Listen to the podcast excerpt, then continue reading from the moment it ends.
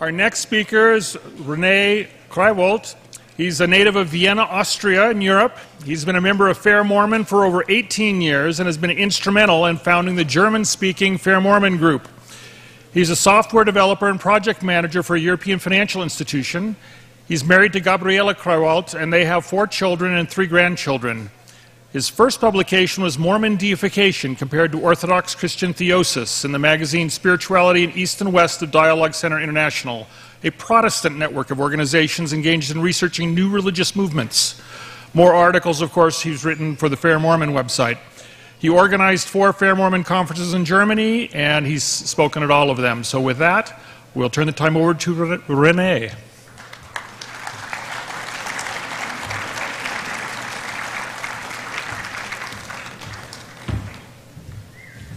Thank you, Scott. Um, I want to start with two disclaimers. The first is my native tongue is German, not English. So if anything I say sounds strange, you know why. The second, um, I was told that my presentation can lead to motion sickness. So if you have a problem with that, just focus on me and not what I present.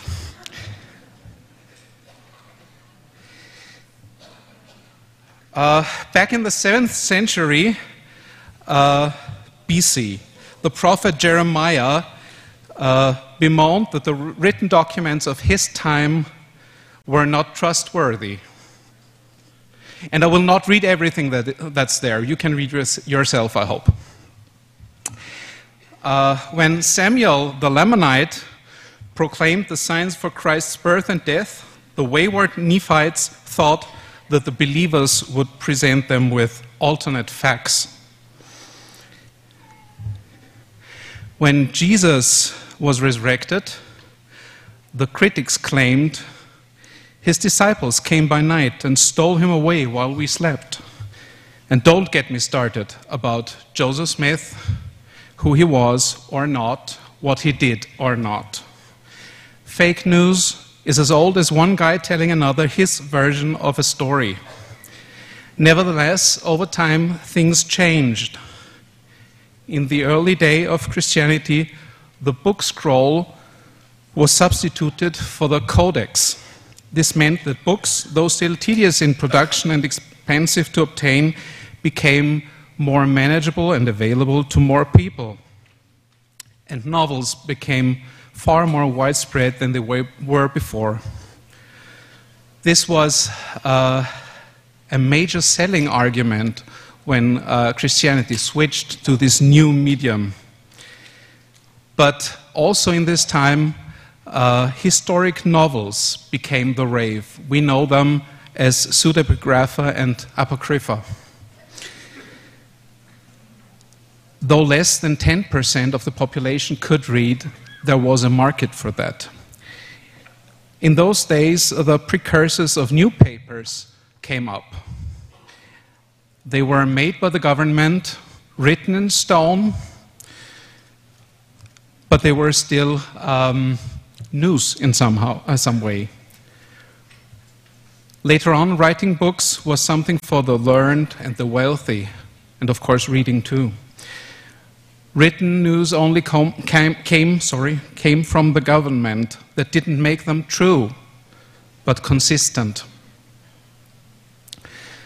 Uh, in the 16th century, the first weekly news were handwritten only for the very intelligent and exclusive club.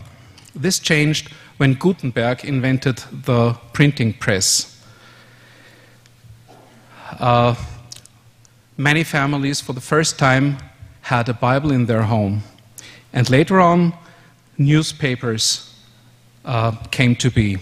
In the early 19th century, information became cheap, and uh, everybody who had a bit of means could produce his own newspaper. New journalism was made for the masses. This led, of course, to a rise in propaganda. In our days, we are inundated in a mass of blogs, advertisement, partisan texts published almost without cost via the internet. And without cost means without checks.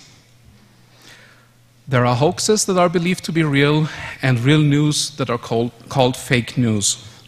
Academic studies and research are published on the fast track, and sometimes the real quality is doubtful. My motivation for this presentation came when, I think it was last year, someone copied the look and feel of uh, MormonNewsroom.org, used a URL that was only a dash from the original, and there published the fake news that President Nelson had uh, apologized for the priesthood ban. Though this was against what I thought to be true, I was fooled and accepted that. It was the first time in 20 years that I fell for, a, for an internet hoax. And that made me think how do we know if an information we receive is trustworthy or not? To give a, a few examples from uh, what is more re relevant to members of the church, a few years ago, someone claimed that modern genetics had proven that the Book of Mormon was true. Another case is that of apostates who think they are called to set the church right because the first presidency has gone astray. And we had uh, Cassandra Hedelius uh, who talked about this, uh, and I really like her talk. Before the spring conference this year, the net was full of speculations about changes in the church. One that really got traction was that uh, missions would be shortened. And everybody knew somebody who um, had received uh, a calling with the words, the duration will be uh, only told after General Conference. Some members in, in Austria who fell for this were really dismayed, not because um, the time was not shortened, but because they had received this information from someone they trusted. Uh, the majority of baby boomers, millennials, and students cannot discern advertisements uh, from real information. To know what is fake news and what is real news has become very uh, difficult. With Pilate, we may ask, what is truth? How do we discern? How do we evaluate? How do we understand? Ours is the information age. Information is the most important resource, and it grows exponentially. It is too much for everyone, everyone to be an expert in everything and to know for themselves. We are a society of specialists at best, and specialists in uh, smaller and smaller areas. So, in order to discern, we need shortcuts. Shortcuts that uh, help us not use time on things that are probably rubbish. Those shortcuts can help us separate the wheat from chaff, but they're not foolproof. For instance, let's look at peer review. What do other experts in the area say about a certain claim? That can be helpful, right?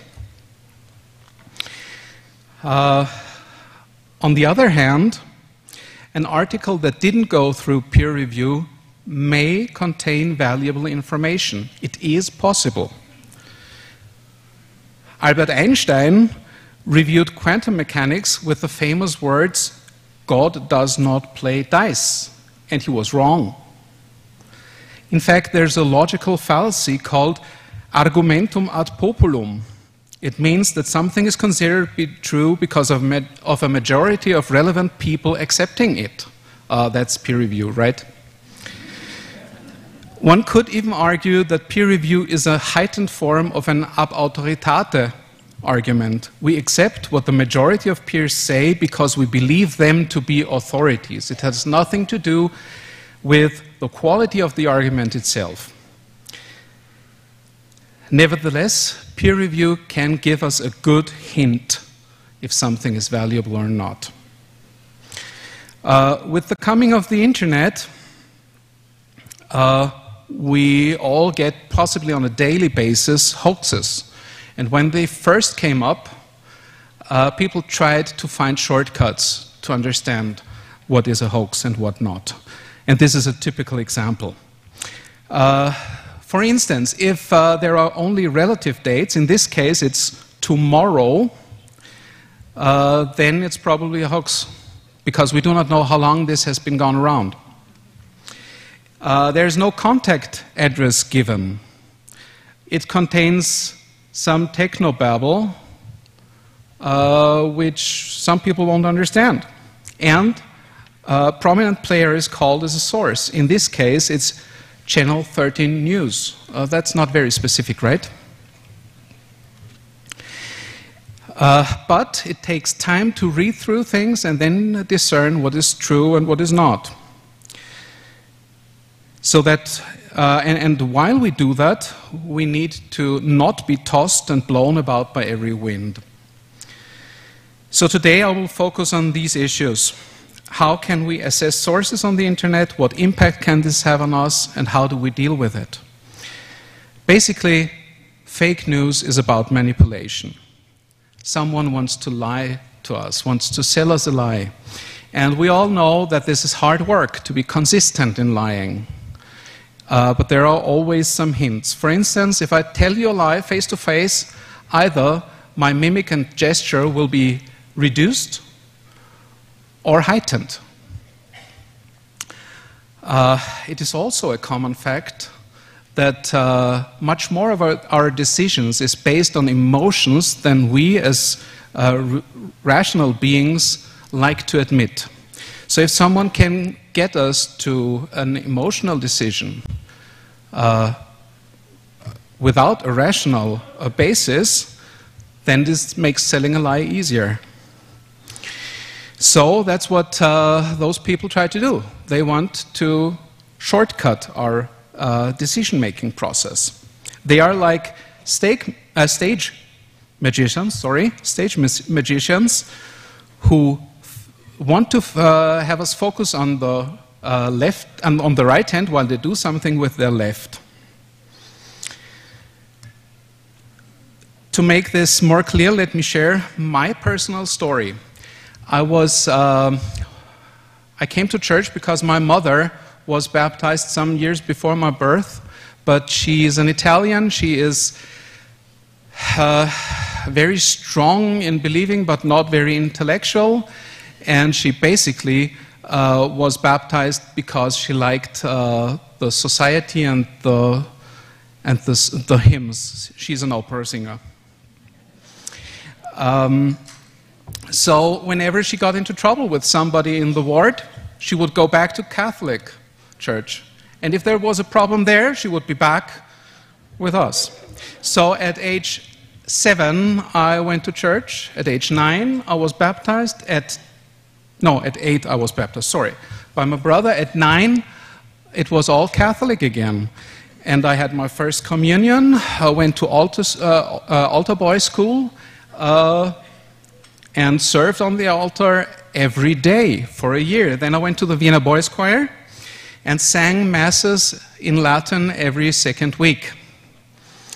Um, I, before going to the choir, I already had read the New Testament. At age 10, I decided to read the Old Testament from cover to cover. At age 12, I wanted to know for myself what about my religion. So I investigated the J-dubs, I met with Lutherans, I read the Talmud and the Quran, not in Arabic. Then I found, when I was 13, I found the Book of Mormon. I read it and I received the testimony. Um, six months later, my parents were on holidays without me for the first time. And it was night, and I was bored to death and looking for things to do. And I found my, found my first anti Mormon book. Had my father simply kept it in his library of 3,000 books, I would never have found it. But he put it under the um, slide projector, which he kept in his wardrobe. And I wanted to look at some slides. So, this was it in German. Uh, the author claimed he was an expert because he was a former priest of the church. I read it from cover to cover within two hours and was devastated. There was so much in it that I never heard about before, and it was all bad. My mind raced, my heart raced, and I couldn't breathe. Was my new life of faith built on a lie? I was in panic, and there was no one to ask.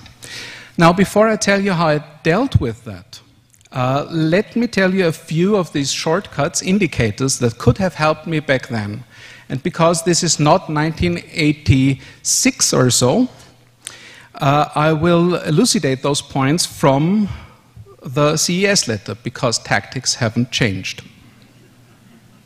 So, first of all, when I said he was a Mormon priest, some of you laughed. That's right. You should laugh.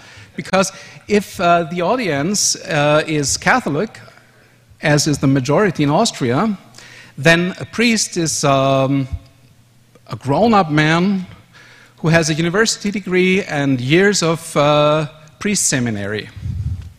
He is somehow an expert in his religion. But a member of the church, an adult member of the church, who is a priest, is either newly baptized or he went inactive before he turned 18. So the credentials were a bit overstated, like with Dr. Walter Martin, if someone still knows him. Uh, the other thing, I already mentioned it, I call it the one million pin pricks. Um, this is a favorite technique to make someone panic in order to get an emotional reaction and decision. Do you remember when in school or university you had to read something and it was that big and you went into dummy mode because it was so much to read? In German, we call this Dokumentenschock, document shock. I don't know if this is a word in English. Um, the same overload can happen if uh, the words that are used are totally foreign to you or if the concepts are foreign to you. You go into dummy mode because obviously the author knows something you don't. You will probably accept what he says without being able to think it through. It's too complex. Uh, so let's combine this we take lots of paper with lots of information you have never heard before, and they may be totally empty, nonsensical. But the simple mass combined with never heard of it may lead you into trouble. The ex Mormon anthropologist uh, Manuel Prado wrote not too long ago can we get this better? No. Sorry. Then I will have to read some of this. Basically, he's saying, and this is on Quora, uh, he's saying that uh, the technique, the tactic is about being bombarded with questions uh, you don't know how to answer. And he later says that doesn't mean there are no answers, just that you don't know the answers. It's a documented tactic used by, among others, Lighthouse Ministry and CARM in his youth now by Mormon Stories, Life, Life After Ministry, Mormon Think, a number of other groups. It's an abusive tactic to coerce you into a situation where they can bombard you with doubt provoking questions that cause your resolve to collapse, your identity to fall apart. It's an act of psychological rape. Uh, they humiliate you and pressure you with questions. Uh, it works because there are so many questions, not because they are so good. That's how the CES letter works. It's garbage, but it's a common strategy. So, how do you get that many questions without value? Let, let's look at that. I call it factoids. And if you see factoids in a text, forget the text and be careful. Uh, I once listen, listened to an Italian radio station, and I speak Italian like a two year old, because that's when my mother stopped uh, talking Italian with me. Um, so I have to listen carefully, and I didn't do that in the first. I mean, who listens to radio, right? And um, the announcer was talking really, really fast. And I wondered how he could do that. So I listened more carefully. And basically, every second sentence was literally la la la la la. Nothing more. But it sounded extremely good if you just had it in the background. You didn't notice what he was really doing. Uh, so, those are factoids, words without meaning. Let's look at an example. Uh, so, this is from the CES letter. And the argument here is um, the Book of Mormon uh, copies text from the King James Version, and uh, it has uh, the words that are italicized in the King James Version, and has them plainly in the text without uh, any indication. Uh, the italicized words here, they are bold, are not in the original text, in the original language, thus, Joseph um, did something unspeakable. Now, let's look at this first sentence, the first line basically, and we leave out the bold words. It says, Nevertheless, the dimness not such as in her vexation. Oh, that's not an English sentence, right? Right? Uh, probably it reads better with a Russian accent. Nevertheless, Joseph had no chance of not having those words in it and still having it an English text. So that's just a factoid. It has no meaning, it's just words on paper. Uh, oh, so you had, there was a chance for you to see it better. Sorry. Um, I'll leave out this part. Another thing, um, I'm using Prezi here. It's not a PowerPoint. And I started using it with uh, Institute um, classes I gave. I noticed that the sooner I used those, uh, this kind of visualizations, the sooner I got the attention of uh, the students. And they wouldn't ask uh, much about the contents. They were fascinated by the presentation. Now, this is always a danger. If someone uses ta uh, tables, visuals, charts, uh, then we often go into dummy mode again. We say, he must have used much time. So he must know what he's doing. You have this in, in uh, business uh, too. Uh, sometimes you produce that much of paper, and you know the management will only, only read the first page. But you need to have the rest so that they believe that you used your time on it. Uh, so this is the same here. Uh, it is not bad to use visualizations, don't get me wrong, but it is an invitation to dig deeper and not just simply accept it. Uh, one sidedness. We heard about one sidedness um, yesterday, and I just want to highlight this with uh, one part from the CES letter, uh, where it is about Book of Mormon geography. And uh, the CES letter there quotes uh, or, or, brings up the Vernal-Holley map.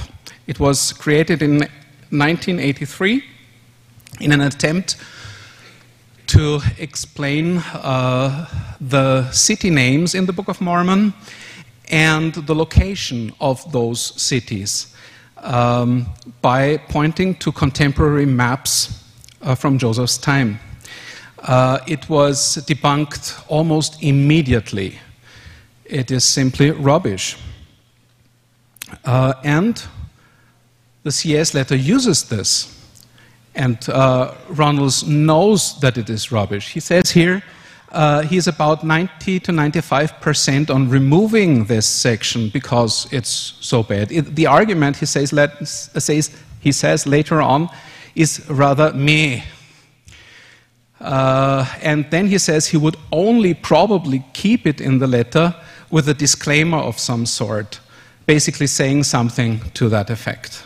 Now, I downloaded the CES letter this week. I didn't find a disclaimer, and still the argument is in there. Why? Because it's an easy way to paint a bad picture. So, if something is very one sided, be careful. Next thing. Uh, let's assume someone tells you they found this, um, this sign, uh, and it is uh, from back then. It's a Mayan sign, and it says City of Zarahemla. What would you say? My gut reaction would be too good to be true. And I don't mean this is a bullseye I've never seen happening, but rather cannot be true. It's too good. Uh, so when I heard about the claim about geneticists uh, proving that uh, the Nephites, uh, the, the, Lehites came from uh, Jerusalem in 600 uh, BC, my reaction was too good to be true, cannot be true. But of course, the other side is also possible. Too bad to be true. some of you may remember uh, when a few years ago uh, lead um, table was found uh, that uh, allegedly came from John D. Lee, saying uh, Brigham ordered the Mountain Meadows massacre. Those in the know, the specialists, reacted with cannot be. Too bad to be true, and it doesn't fit the history we, we know already. So if something is too bad to be true, don't say, well, it must be true. Say, probably it's not. Uh, next thing, how does a text manage your emotions? We will get closer to that one. What about the emotions? Um, does the, the argument sound good enough even if I keep my emotions out? Does it raise emotion? How is the text constructed? In this case, CS letter, first vision. Uh, the author knows there is no smoking gun against the first vision. Nevertheless, uh, he has to prepare the reader. He does this by quoting uh, President uh, Hinckley uh, with a statement that basically says everything stands and falls with the Book of Mormon. So the reader automatically assumes that now comes the smoking gun. Um, stakes are high. Reader's capacity to reason may be reduced already. Next, we are told that there are four accounts the church admits to, uh, and there could be more. And the church did this not earlier than 2013. The implication is the church lied until it could not up uphold the lie anymore. It is not open, it is not honest. While the church actually has been publishing uh, the last of the four accounts, uh, starting with 1972, I think, uh, the reader goes away with the assumption that the church is very late to the party. So then Runnels deals with 15% of the 1832 account and writes conclusions and questions and concerns about it that are, that are a lot longer than the original account itself. The questions are designed to raise negative emotions, and Runnels provides the most negative, damning answers.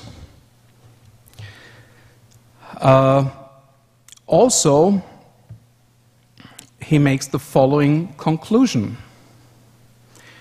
As with the rock in the hat story, I did not know, and then everything comes up he did not know. Now I can write books about what I do not know. Uh, but uh, the rock in the head story is already emotionally uh, sensitive. So again, we have an emotional link to another story uh, to make people unsure. Uh, and he blames the church for not being upfront, not having the missionaries teach different uh, fourth, uh, first vision accounts. but obviously, it's reasonable not to teach a complete history course in five uh, discussions, right? That's normal. Um, but the stage has been set, the reader goes away with the church didn't do its duty. Okay, another example is Joseph Smith polygamy. Uh, so, I think you can read it. Uh, technically, uh, what we see here is correct. There were seven uh, girls under the age of 20 among the women Joseph was sealed to. Uh, but only uh, two of them were a few weeks short of 15 years. The rest was uh, 17 and 19 years old. The picture painted is wrong. Then he says all of this is shocking. But in reality, uh, it is only shocking to modern sensibilities. In 1880, for instance, the age of consent was set at 10 or 12 years in most states of the US, with the exception of Delaware, where it was seven years. And uh, there was no minimum marriage age back then in most states. So I take this from uh, uh, Wikipedia. And it tells us that between 2000 and 2015, 31 guys over the age of 60 married underage girls in the US. Also, Runnels leaves out the fact that there, were, there was a, a woman that was 78 years old when she was sealed to Joseph. Why does he leave it out? because it doesn't fit the, uh, the picture of a sexual predator. Uh, next claim is uh, that Joseph coerced these girls. We know they're all 14 year olds, right? Uh, because he says that he would be killed by an angel if they would not marry him. And then this is likened to Warren Jeffs. Again, this is an emotional argument. Warren Jeffs, who is seen and is a predator. The reader is left wondering how could Joseph convin convince them with such a phony argument? Probably this thought process comes into play. He brainwashed his followers. They were idiots Possibly it was because they were minors. The intelligent reaction would be to vote with your feet, and that's what I'm going to do. So that's what's happening. But this re uh, retelling does not do justice to the women in question. Uh, the story about the sword comes from, the angel with the sword comes from Mary Elizabeth Rollins, and I like what she has to say about how she felt when presented with the question.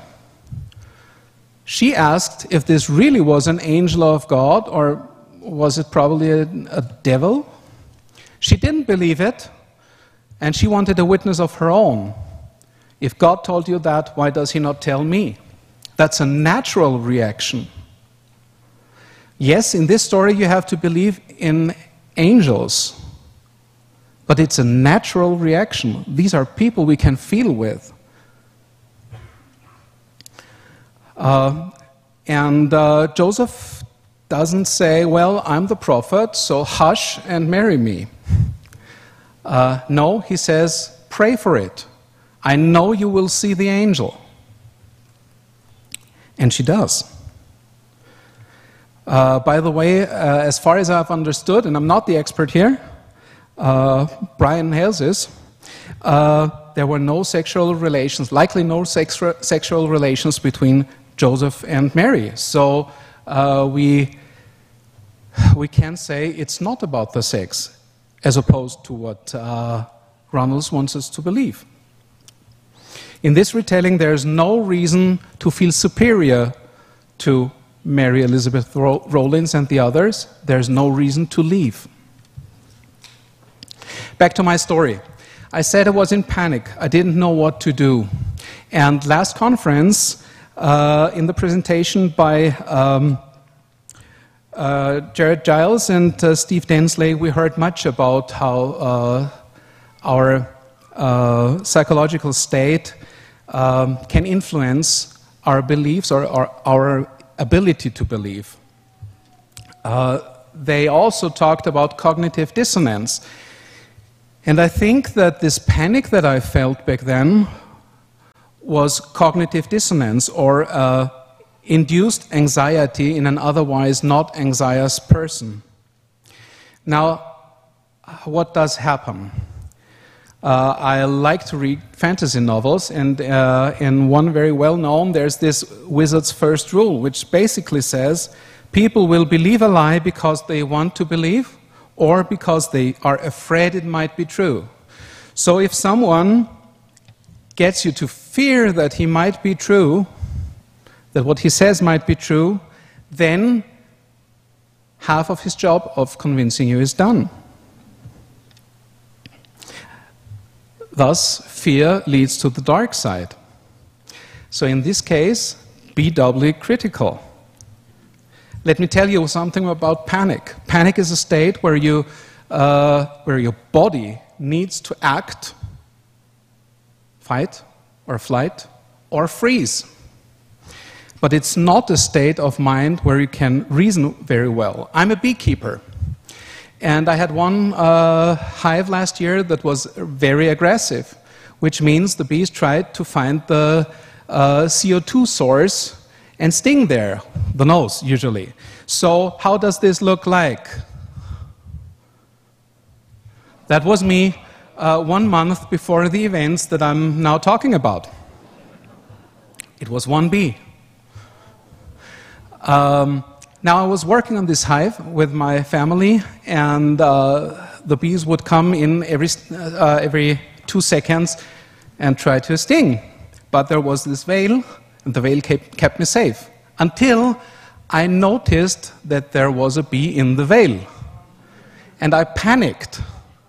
And uh, while working, I stopped and I pulled off the veil in front of this hive. Um, I went away with 14 uh, stings to the head. If I had not reacted in panic, I probably uh, had one at most. So, panic is not uh, very good for decisions. Uh, so, um, how do we get in panic and why? It's because we uh, care deeply about the topic.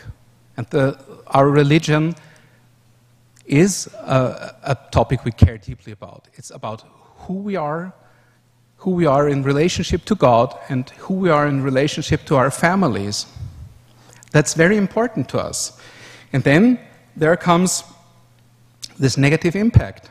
And we could fear that there's something that endangers our families, our relationship to God, ourselves. So that's when panic may come in. And the usual reaction to that is I've been lied to. Basically, because we do not think that we could not have learned something, that we haven't done our duty. Someone else was responsible for not giving us the information. It's a natural re reaction, but of course it's wrong. I am responsible for my knowledge, I am responsible for my salvation. So, whenever we deal with uh, information that lead to decisions, we need to make sure that we have a lid on our emotions first. And in D&C uh, 979, we're told that we need to study things out in our mind. And after that, after studying out, we go to God and ask about revelation, which may come as an emotion too, but it, we do not start with the emotion. So, how did I do it back then?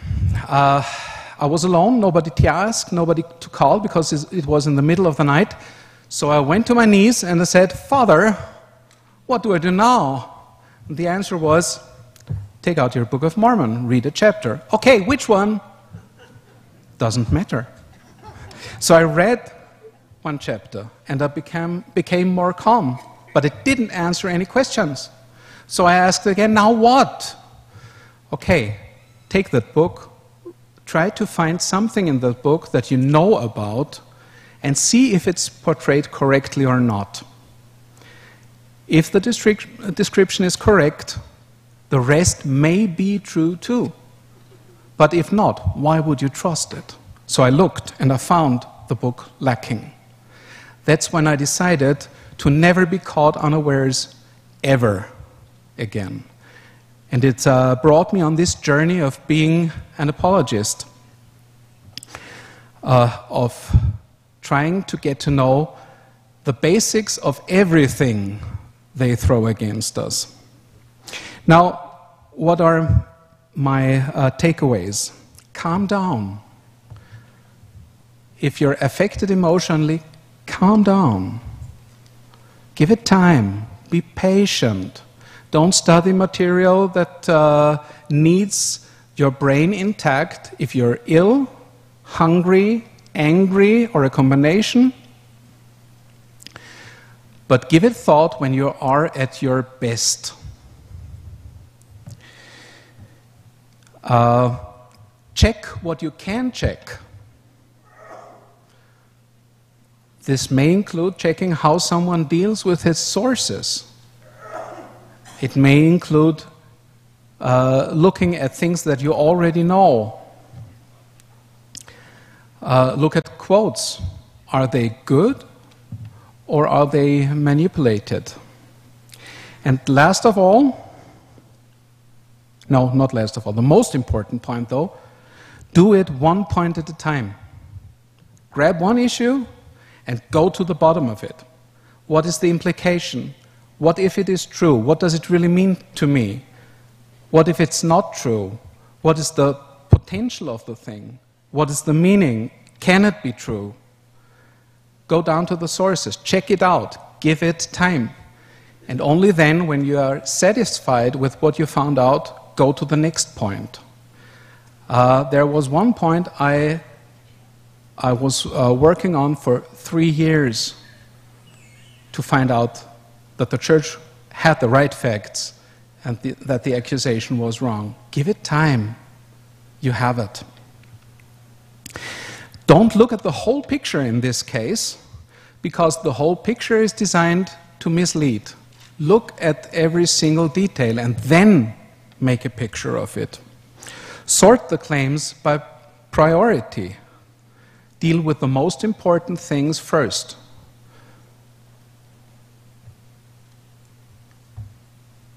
Last thing, don't become consumed. Don't neglect your duties. Don't neglect yourself. Don't neglect your family it's not that important. And if you neglect the, the important things, your decision making abilities will be hindered. This journey has taken a large part of my adult life so far. I've learned more about the church, its history, and its scriptures than I thought was possible at age 13. You know, 13 year olds think they know it all. And I've uh, learned to appreciate the giants academically and uh, spiritually on whose shoulders I stand now. The prophets, their wives, and my personal heroes of apologetics and scholarship. Studying with diligence and keeping my emotions in check has broadened my understanding of the gospel, of history, and of doctrine. It has brought me to my knees in prayer and strengthened my testimony. I wish you a safe journey through the depths of information and the shallows of misinformation. Thank you for listening.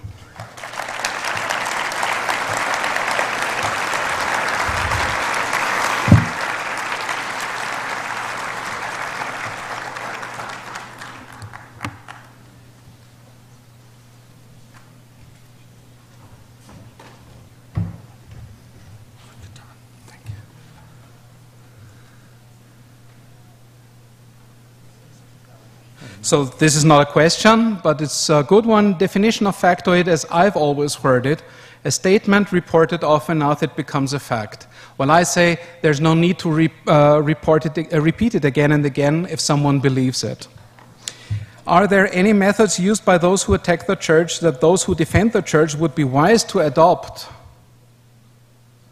Um, uh, uh, the defending is something totally different from attacking. Uh, it's easy to say, and I'm, I'm just quoting someone else, it's not my invention. Today he stopped beating his wife, though this person never uh, did beat his wife. It takes hours to contradict this statement. So, probably the only uh, thing that we could use more, and it's dangerous, uh, is to give uh, funny and probably a bit snappy ans answers. The problem is that it's a, a thin margin to snark, and then that is not good. Why would an angel tell Mary to marry Joseph? Well, first of all, I would like to make a distinction. It was not about marrying Joseph, it was about being sealed to Joseph. And uh, though I do not have the time to expand on this, and there are others who can do this better, this is a vital distinction for me. But why would an angel say that? Well, because God ordered it. Uh, aside from that, I don't know. But as Brian Hales once said, uh, and I'm paraphrasing, uh, if you're in doubt about that, good. Pray about it, study it, try to find your answer. It's your Abrahamic test. Please tell me again what software you used instead of PowerPoint. Um, um, is this uh, advertisement that I'm not allowed sure. to make? No, you can say. Okay, it's prezi.com and it's uh, free for private use. P R E Z I.com. Don't say Z here, they say Z here. Z, okay, sorry. uh, what do you say to the anti Mormon idea that spiritual experience are a result of being socialized? Well, basically, um, there's a truth in that and there's a lie in that, as always. Uh, the truth is, the way we experience uh, the Spirit is personal but also socialized. I think it was uh, Sister Ulrich who, in a, um, a, Fair Mormon talk, said that uh, she had uh, met with an investigator. Uh, a girl who, who said that every time she uh, reads the Book of Mormon, she feels cold. And I hope uh, I'm not mixing things up here. And of course, feeling cold is not something that we associate with feeling the Spirit. Uh, but it was exactly this for this girl, for whatever reason. Um, so, emotions, every emotion we have is socialized. When we talk about love, uh, someone from Japan feels something different than someone in, uh, in America. And uh, probably there are differences also in, in how individuals feel based on how they were raised in, raised in their family. I know of enough people who cannot feel love at all. They do not know what this means. And every time they hear, I feel so loved, they, think, they say, What are you talking about, right? So um, there is a social thing in everything that we feel. Uh, but my testimony is not built alone on feeling something, but actually, um, I have seen things happen. I have seen, uh, I've uh, experienced that the Spirit told me some things and there was a feeling associated with the knowledge that came and with the words that came. And the promise was kept immediately and unbelievably for someone who doesn't already believe.